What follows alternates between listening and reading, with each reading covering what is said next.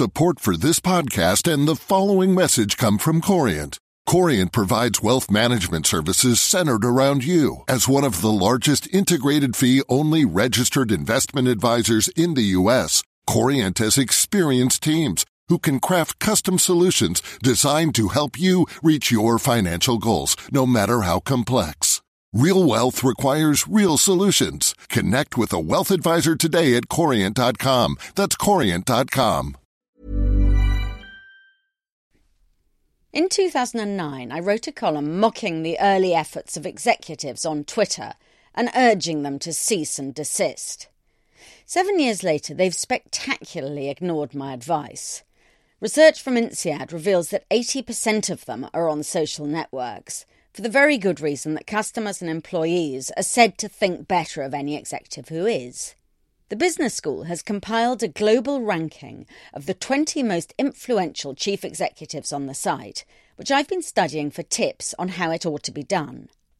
Number one is Tim Cook, who has two point six million followers and is much retweeted. He gets it, the researchers say, because what he writes is personal. This sounds good until you look at the tweets. Last month he wrote, "Inspiring day hiking at Yosemite National Park. Hats off to the park service." It went with a couple of cheesy pictures of mountains and waterfalls. This bland snippet is evidently what passes for personal in C E O land. It was liked by almost six thousand people. Duller still was this from a few days earlier. "A quick visit with customers and our fantastic team at the Apple Store, Mall of the Emirates. Thanks, Dubai." Members of the fantastic team might have been tickled by the tweet, but what three thousand nine hundred people found to like in it is hard to say. As I scrolled through his output, I noticed two things. First, Mister Cook's most popular tweets are all about death. Prince, Andy Grove, Bill Campbell, Harper Lee, victims of the Ecuador earthquake and the Brussels bombing all receive his hope that they will rest in peace. Second, this champion tweeter is the opposite of prolific. He's tweeted just forty times this year, follows almost no one, and never retweets. I used to think C E Os should avoid the site because it was a waste of their time. But Mister Cook shows you can be number one and spend about five minutes a week doing it. He also proves that the democracy of Twitter is a sham. It's as much top-down as everything else. The next most influential on the site is Bill Gates, who also follows hardly anyone and occasionally throws his twenty-nine million followers a crumb about an interesting book he's read on maths. It's pearls before swine. Only a tiny percent bother to hit like or retweet. Number three is Elon Musk, who, unlike the others, strikes me as being rather good at it.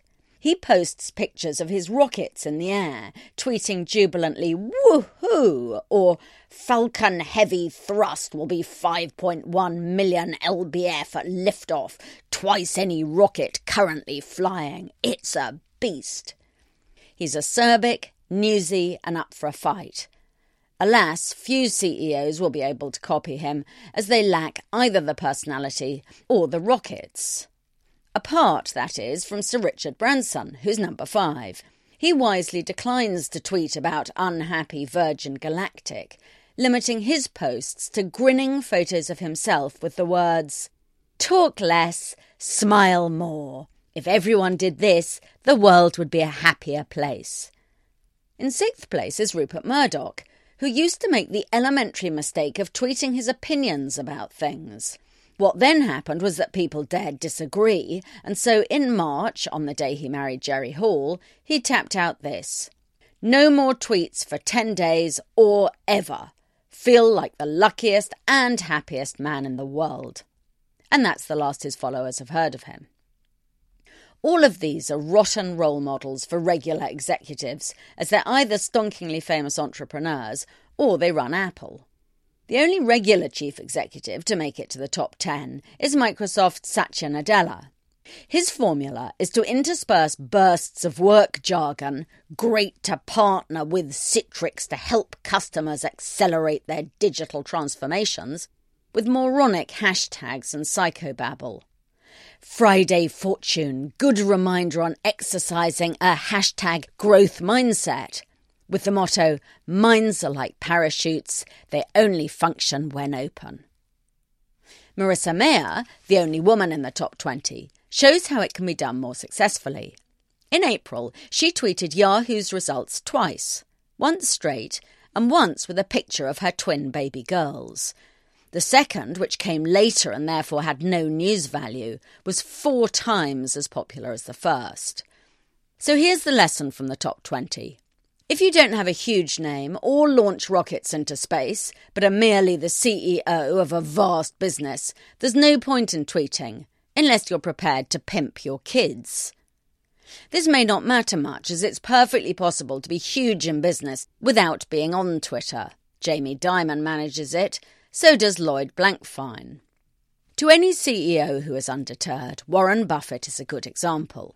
He has more than a million followers, and this year he's tweeted just once to say that the Berkshire Hathaway A G M was going to be live-streamed for the first time, which might be something people actually wanted to.